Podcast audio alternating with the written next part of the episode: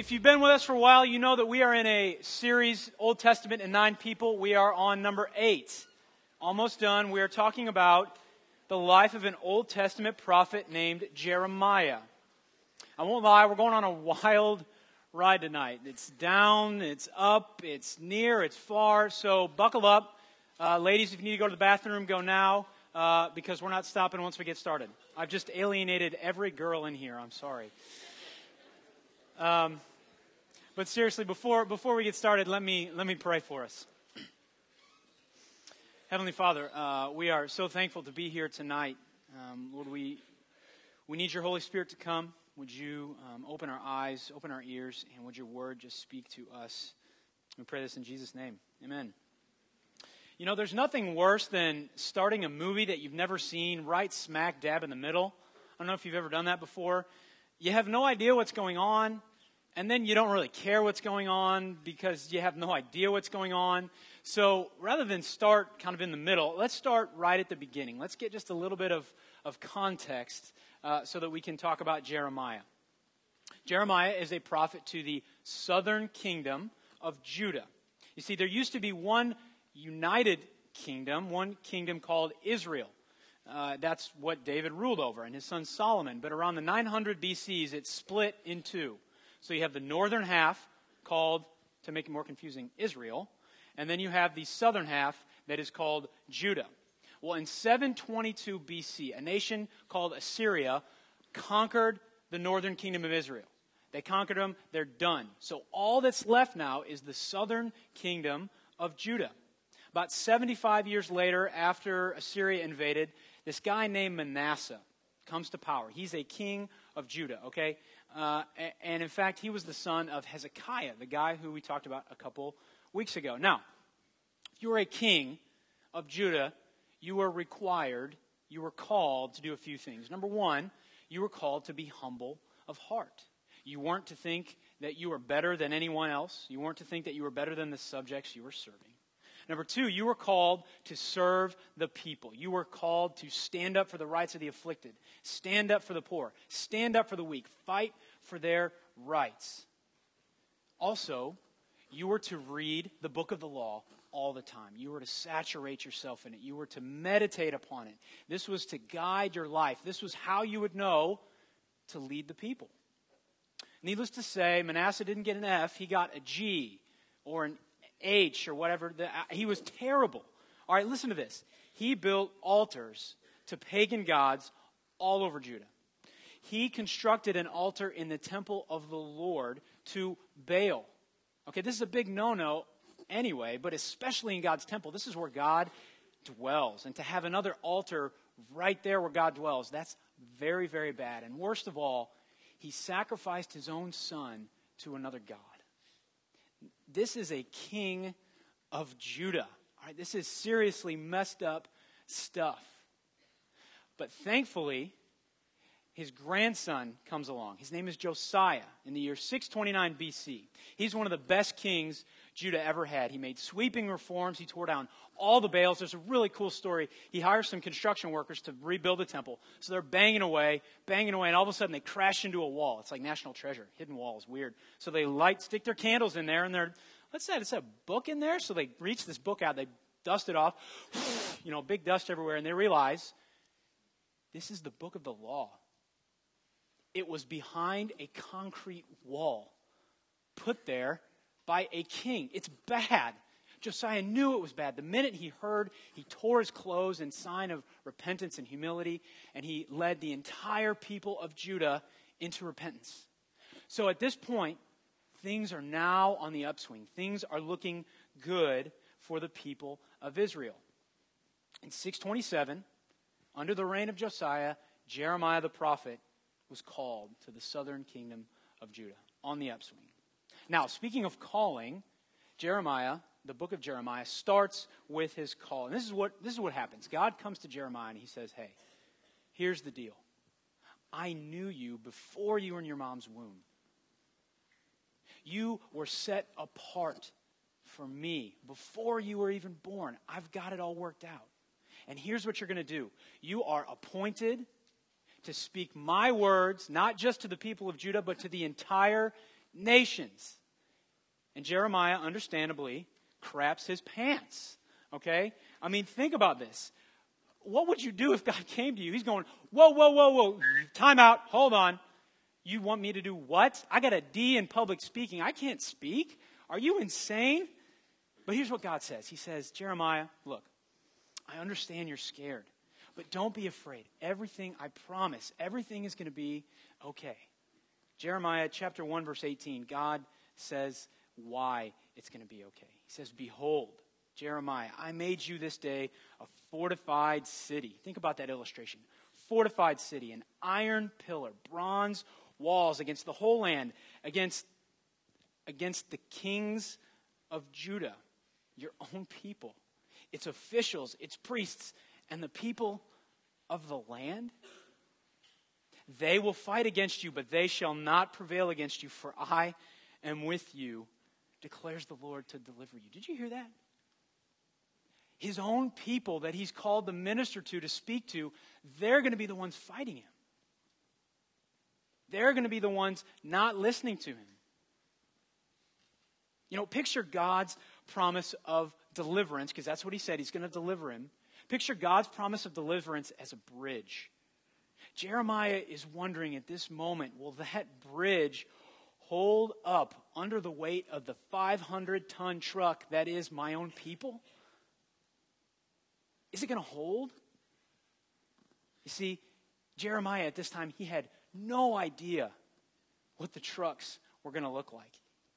He knew it would be Judah, but he didn't know what was coming. He didn't know how it was going to manifest itself. Have you ever felt like Jeremiah? You know, finals are coming. You know, summer's coming. You know, graduation's coming. You know, it's going to be hard, but you don't really know. You know, family members get sick. You've seen friends. You know it's coming, but you're not sure how it's going to feel. You're wondering if that bridge is going to withhold the weight. Over the course of the book of Jeremiah, it's a fascinating read. It takes a while, but it's worth it. Here's, here's how this truck manifests itself his family disowns him, friends abandon him. One of his bosses, the king of Judah, which we'll hear about in a sec, burns his life's work in front of the entire office, in front of the entire government, essentially. Another one of his bosses you think maybe he will listen to me, maybe he won't. No, I'm not going to. I'm going to throw you into a pit of slime and muck and crap, and I'm going to leave you in there. And you know who's going to save you? A eunuch. He's going to throw a bed sheet down there, pull you out. His own people he's called to serve, they hate him. Repeatedly do the exact opposite of what he tells them to do. Again, that question will God's bridge of deliverance hold up under the weight of what's coming. So I just mentioned all the crap that happens to Jeremiah. Why does it happen? You know, what is he actually saying to the people that's just getting them so riled up? Well, well, that's what we're going to look at. So here's what we'll do. We're going to look at Jeremiah's message, part one. Then we're going to pause, look at his experience. What is it like for him to deliver this message? And then we're going to go to Jeremiah, part two. Okay? So, message part one. We're going to start in Jeremiah chapter 13 and the spoiled loincloth. How many of you guys have loincloths? Yeah, that's what I thought. Kyle does. That's not surprising. So, in, in verses 1 to 7 of chapter 13, God tells Jeremiah, okay, look, Jeremiah, go buy a loincloth and tie it around your waist. Now, here's the deal about loincloths they're the equivalent of what you would wear on the red carpet of the Oscars. This is the best of the best. You got to look good. You got to get your nails done, get your hair did, everything looking nice and clean and fresh. And it's meant to show off. It's meant for people to say, how about that? Get on Amazon, try and buy that. That's what the point of it's for. So here's what God tells Jeremiah to do get the loincloth, wear it, walk hundreds of miles all the way to a river far away, and put it under a rock. That's sensible, of course. So he does it. And then he walks back, and then God tells him, Hey, Jeremiah, guess what? Go back and get it. Go back and get it. After a while, he had to walk all the way back there. He went to the rock, and guess what? Spoiled, ruined, disgusting. God explains the point, starting in verse 9. Thus says the Lord, even so, I will spoil the pride of Judah and the great pride of Jerusalem. this evil people who refuse to hear my words, who stubbornly follow their own heart and have gone after other gods to serve them and worship them, they shall be like this loincloth, which is good for nothing. Good for nothing. Why is it good for nothing? Well, for as the loincloth clings to the waist of a man, so I made the whole house of Israel, the whole house of Judah cling to me, declares the Lord. That they, listen to this, that they might be for me a people, a name, a praise, a glory. But they would not listen. You know, God made his people to be a loincloth. They were meant to attract the gaze of onlookers, not for their own sake, but for God's sake. You know, here's how it's supposed to work. The, think about where Judah is. It's in the hub of the ancient world. It's a trade route. It's, it's, it's busy. Okay? The surrounding peoples and the nations, they're supposed to look at Israel, at Judah, and think, huh, you know, there's, there's something different about, about these people. You know, I've got all these other gods, and, you know, I got to do all sorts of things for them all the time, and I feel good sometimes, and then other times I don't, and what, something's different there. What do they have? I'm going to go check it out. That's what was it was supposed to be like. Only problem is that God's people were spoiled. You know, they're wearing that Oscar, that dress at the Oscars, or that tux at the Oscars with red wine all over it. It's ruined, good for nothing. God's telling this, this people that they've failed in their calling. Jeremiah is telling them they've failed in their calling. They're evil and stubborn and run after other gods.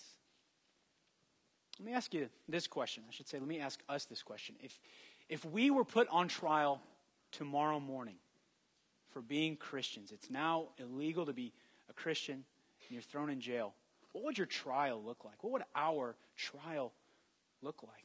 What evidence would the prosecution have against us? How long would it take? Would it be quick? Eh, he goes to church every couple times a year. Kind of reads the Bible every now and then. Yeah, I don't know. Is that us? Do we stand out? Is it clear there's something different? More importantly, how about this? Would those differences cause other people to worship our God? Would they make people want to inquire, ask questions? Do we heal people? Do we help lift burdens off people's shoulders? Or do people walk away from us going, that guy was a jerk? I just feel a little bit loaded down now. That wasn't good. I don't want that. Is that us? God intends to make his people attractive in every time, in every place, because it makes him attractive. Jeremiah is not popular among the people of Judah because he's telling them what they don't want to hear. Jeremiah is not popular among his bosses either. If you ever had uh, trouble, troubles at work like this, I'd be concerned. Um, we've only got time for one story. I wish we had more. So, Josiah made those positive changes. Things are going great until 609 BC when he goes and fights a battle against Egypt and gets killed. Gets killed. His son Jehoiakim takes over. Now, at the exact same time, we said Israel's in the north, Judah's in the south. Even further north, there's a new dog in town, big superpower by the name of Babylon. They've come on the scene. They are flexing their muscles. They've defeated Assyria. They are moving south, inching, creeping towards Judah. Judah feels it. They know, crap, Babylon is here. Judah's political philosophy boiled down to two options submit to Babylon dig our heels in and give them hell. Those are the two options. Jeremiah is saying, submit. Submit to Babylon. Repent. You know why? Because they're God's means of discipline for your stubbornness. Submit.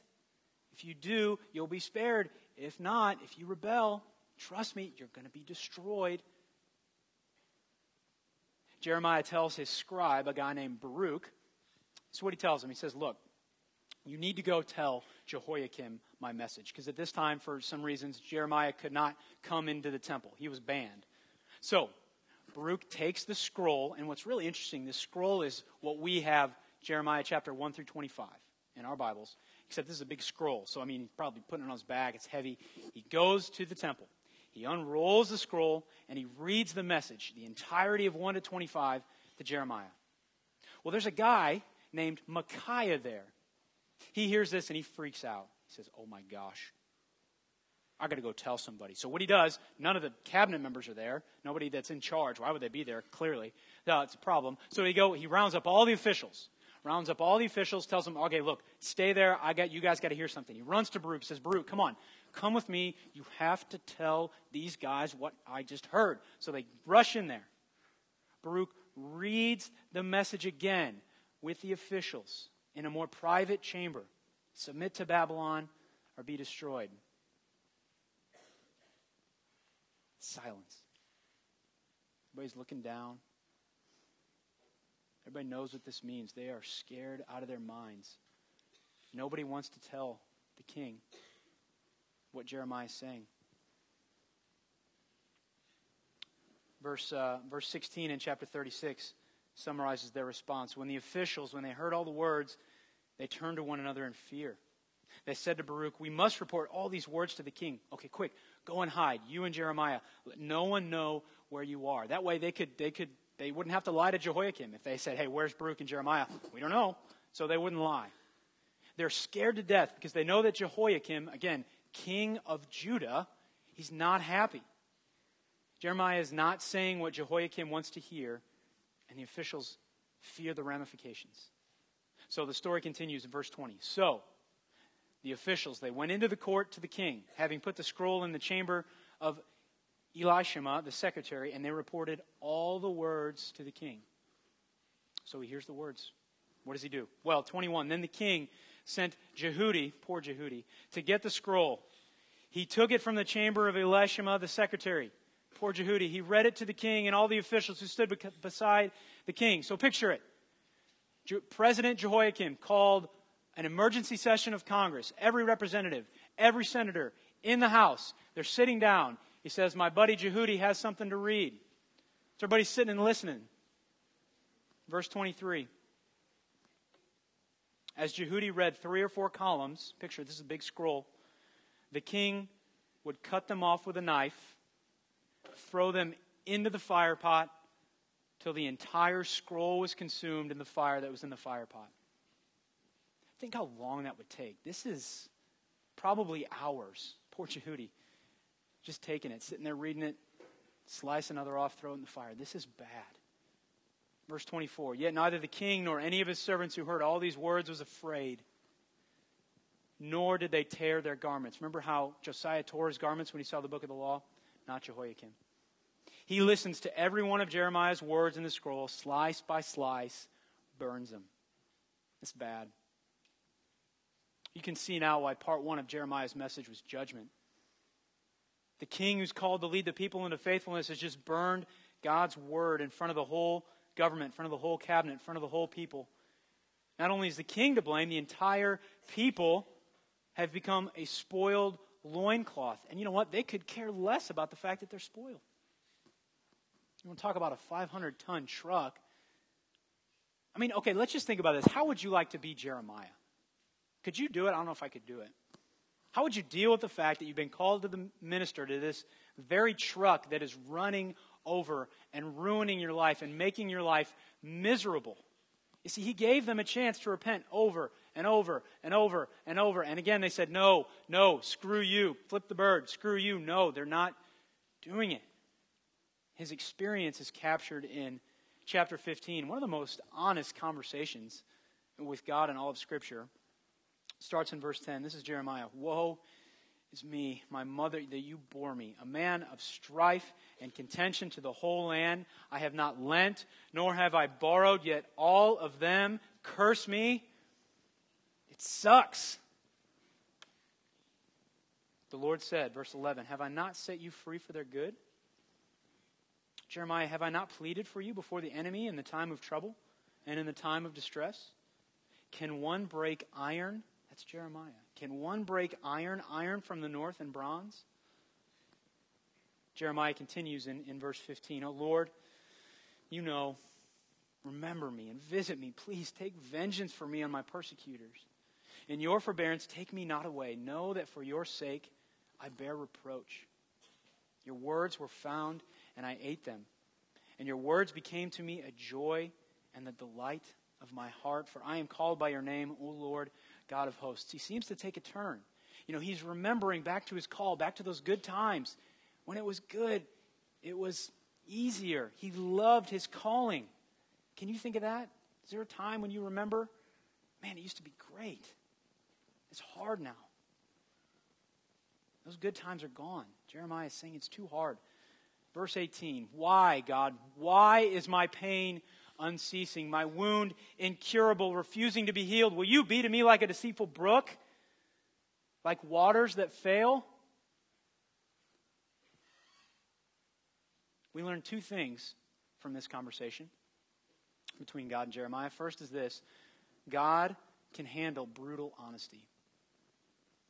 God can handle brutal honesty. Look, He's sovereign. He has a plan that He knows. He knows the end. He knows what's going to happen. And in Jeremiah's case, he was called before his birth. He knew. And yet, God does not expect that we grin and bear it, that we fake it till we make it, that we act like everything is okay. He wants us to say out loud what we think and feel all the time. Not so that God can know about it, He's not surprised, but more for us. More to be honest about where we're at. He wants us to call a spade a spade. Look, if life sucks, just admit it. If you can't hack it, just tell me. Don't lie about it. I'm not an idiot. I know. God can handle brutal honesty. You know, where, where are you failing to be brutally honest with God? Where are you keeping God at arm's length? You know, are, are you getting tired of being a Christian? Have you been doing it your whole life and you just do it because all your friends do it? But every once in a while, the grass looks greener on the other side. You want to check out the bar scene. You want to see what that relationship with the non Christian's like, just to try it, see something new. Are there doubts taking root, intellectual doubts that you're keeping hidden? You're growing bitter at God for something? I love what this author, his name's Chris Wright, he said it this way Honesty is the very first step on the road to healing. For there's no healing without repentance. There's no repentance without honesty, even if it includes anger with God, questioning, and self pity. Look, bring it out into the light. Talk to God about it. Tell someone about it. Just vent. Find a sounding board, go off. If all of a sudden you realize, oh no, I'm the sounding board, it's okay. Just listen. Just say, wow, I don't know what to do with that, but I'm glad you told me. God can handle our brutal honesty. God responds to Jeremiah's honesty in verse 19. Therefore, thus says the Lord Look, Jeremiah, if you return, I will restore you, and you shall stand before me. If you utter what is precious and not what is worthless, you shall be as my mouth. They shall turn to you, but you shall not turn to them. And I will make you to this people a fortified wall of bronze. They will fight against you. That's Judah. They will fight against you, but they shall not prevail over you. For I am with you to save and deliver you, declares the Lord. I will deliver you out of the hand of the wicked and redeem you from the grasp of the ruthless. That bridge is going to hold. It's going to hold Jeremiah. Here's the second thing we learn from this conversation with God and Jeremiah. Being brutally honest with God doesn't mean we're right. Doesn't mean we're right. God rebukes Jeremiah for what he said, he disciplines him. Jeremiah called God a deceitful brook. You think God's deceitful? Jeremiah might have felt that was like, that's what he was like, but he was wrong. This is why God says, Look, Jeremiah, if you repent, admit you're wrong, I'm going to restore you. If you utter what is precious, not what is worthless, you shall be as my mouth. You see, the content of Jeremiah's self pitying rant, it's worthless. You know, God has never been nor will ever be deceitful. Now, let me make clear it's not wrong to feel defeated. It's not wrong to feel depressed. It's not wrong to be self pitying. I'm very prone to that myself. So if we're talking, if that's us and we're talking to someone who's hurting, on the one hand, we don't just want to give trite answers. We don't want to say, well, at least, you know, you got your health. No, don't say that. But on the other hand, we don't want to enable people to just remain there. We don't want to be a part of someone who just languishes there over and over and over. There's a time, I don't know when, but there's a time when we have to, just like God does, confront people, encourage people to take that next step out of the despair, out of the pity. We started with part one of Jeremiah's message. But of course, there's a part one, there's, there's obviously part two. See, part one of the message was judgment, but part two is the hope of deliverance. Here's the deal there's judgment all over the Bible, judgment all over the prophets. Wouldn't be hard to find. Yet, judgment is never the end of the story. Judgment is never the end of the story. The hope of deliverance is always on the other side of judgment. Let me show you what I mean. All right, stick with me here. Jeremiah's example. He was honest with God. He was rebuked by God. But then you know what? He was recommissioned by God. He was sent right back out there. He was put back in the game. You see, the deliverance of Jeremiah was God's way of showing the exiles in Babylon that he would deliver them. You see, God's intent was that these exiles, who eventually, remember, Babylon comes, Jerusalem is destroyed, they get the boot to Babylon. God's intent was that they would hear. They would hear how Jeremiah was delivered, and they would connect the dots that this is what would happen to them too. They go, well, wait, wait a minute. I remember Jeremiah. Yeah, he was pretty honest with God. And yet, God rebuked him, but then he was restored. Maybe, maybe that's what God's wanting to do with us. Maybe he wants to deliver us. Even though he rebuked us, maybe he wants to deliver us. That's exactly it. You see, God's people were judged for their sins big time. Seven years in Babylon, but there was hope of deliverance because they submitted to Babylon. And while they were there, they heard this promise from Jeremiah. And kind of in the middle of the book, there's a section called the Book of Consolation. This is what it says, chapter 30, verse 7 Alas, that day is so great, the day of exile. There is none like it. It is a time of distress for Jacob, yet he shall be saved out of it.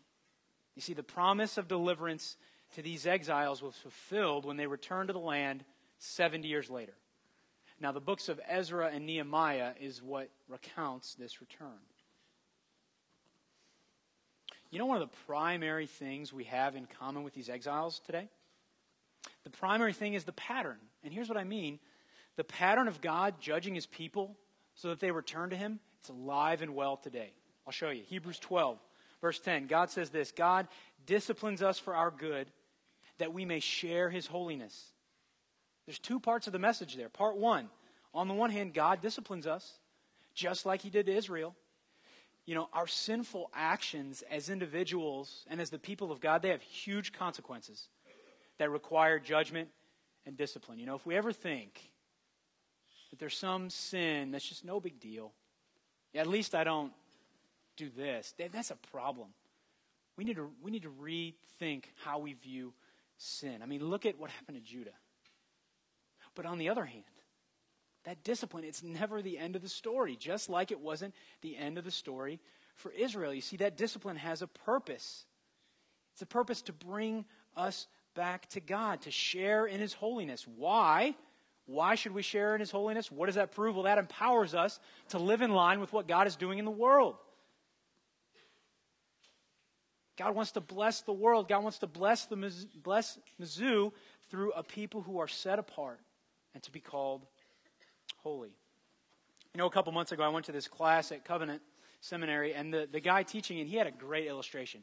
Uh, he said, The Christian life is kind of like this God's just kind of walking with us, with you, and all of a sudden, sometimes he just gives you a swift kick in the pants. Just, come on, let's go. Nope, not that way. This way. Come on, let's go. It's a perfect embodiment. The pattern is the same. Jeremiah, brutally honest with God. Good. Come on, let's go. The same is true with us. The kick does not negate the armor on the shoulder, it's both.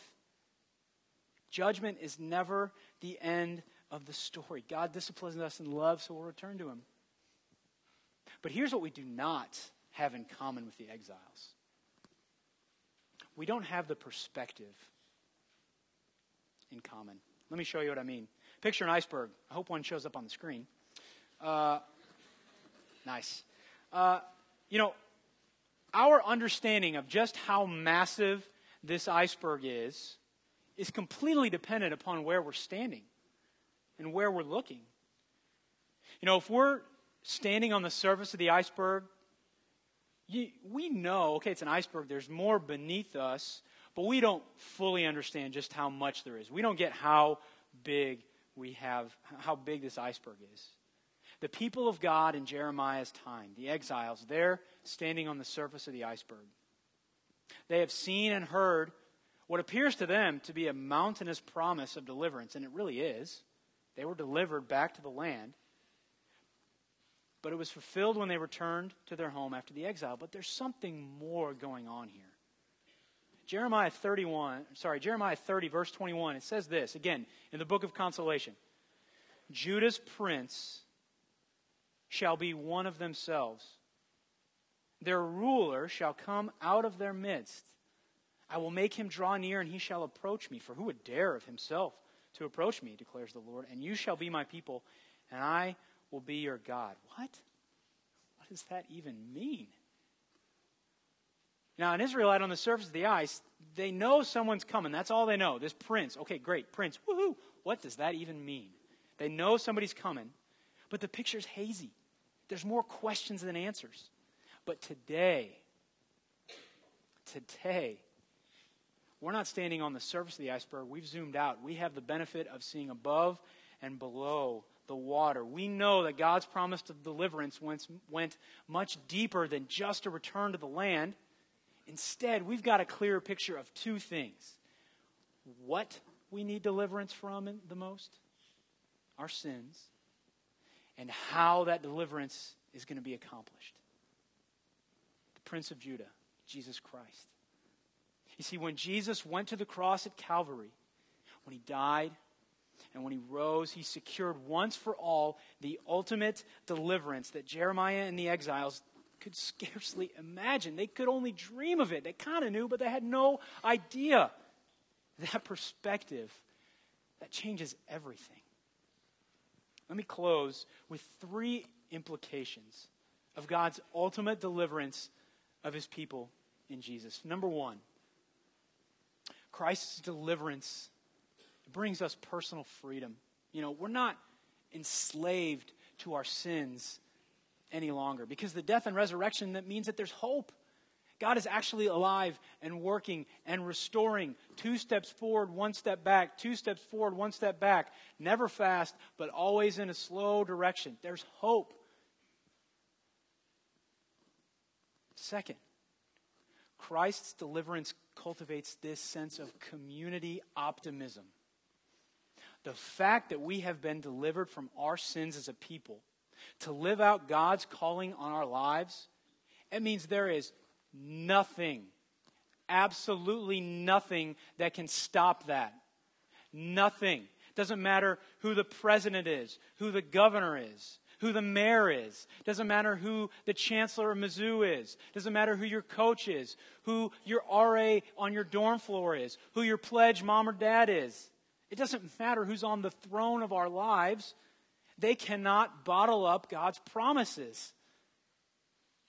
God's going to use his people as a vehicle of blessing to the world. Game over. It's Pandora's box, except awesome. I don't know how else to say it. Pandora's box is open. The world, the flesh, the devil can't stop it. God in Christ is blessing the entire world. Here's what we got to figure out Are we going to get on board? Are we playing our part? If, if we're in the people, if we would claim to be a Christian, number one, be encouraged. This is the reality. This is what Scripture tells us. But second, are we doing our job?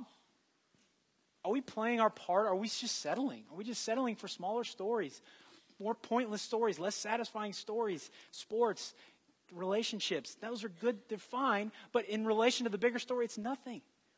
If you're not, in the people of God. If you're here, maybe you're thinking about it, you're not sure, maybe you say, No, I'm out. I'm out. Consider this your invite. This is what you could be a part of. God promises deliverance, relief from freedom, relief from guilt and shame and our sin. You know, when that happens, you're brought into part of something you can only dream about. It's not just you, it's a team, it's a people. Not just today, but in the past and in the future. Finally, Christ's deliverance points us to the finish line. Just a quick little verse uh, in, in the beginning of Galatians. Paul is greeting the church in Galatia, and he says this Grace to you and peace from God our Father and the Lord Jesus Christ, who gave himself for our sins to deliver us from the present evil age. The age we live in is presently, right now, it's evil. The Bible says so. The church feels it. You know, there's more Christians killed and persecuted for their faith today than in any other time in history. The world at large feels this. As of this morning, the death toll of the earthquake in Nepal passed 4,000. Now, it's so sad. It's not, it's not hard to see. This world's broken. Something's wrong. Everybody knows something's not right. Yet, God in Christ is in the process of preparing the entire world for his people. The Apostle John in Revelation 21, it, it might be up on the screen. If it's not, that's fine. Just listen. Chapter 21, verse 2 And I saw the holy city, New Jerusalem, coming down out of heaven from God, prepared as a bride, adorned for her husband. And I heard a loud voice from the throne saying, Behold, the dwelling place of God is with man. He will dwell with them. They will be his people, and God himself will be with them as their God. an earth completely cleansed of sin, ready to be lived in forever. A people completely free of sin, cleansed of sin, ready to live there, to dwell there forever. And a God with open arms, ready to welcome his people and live with them forever. This is the story we were made for. This is the story that will bear the load of any truck, past, present, future. As the worship team comes up, let me pray.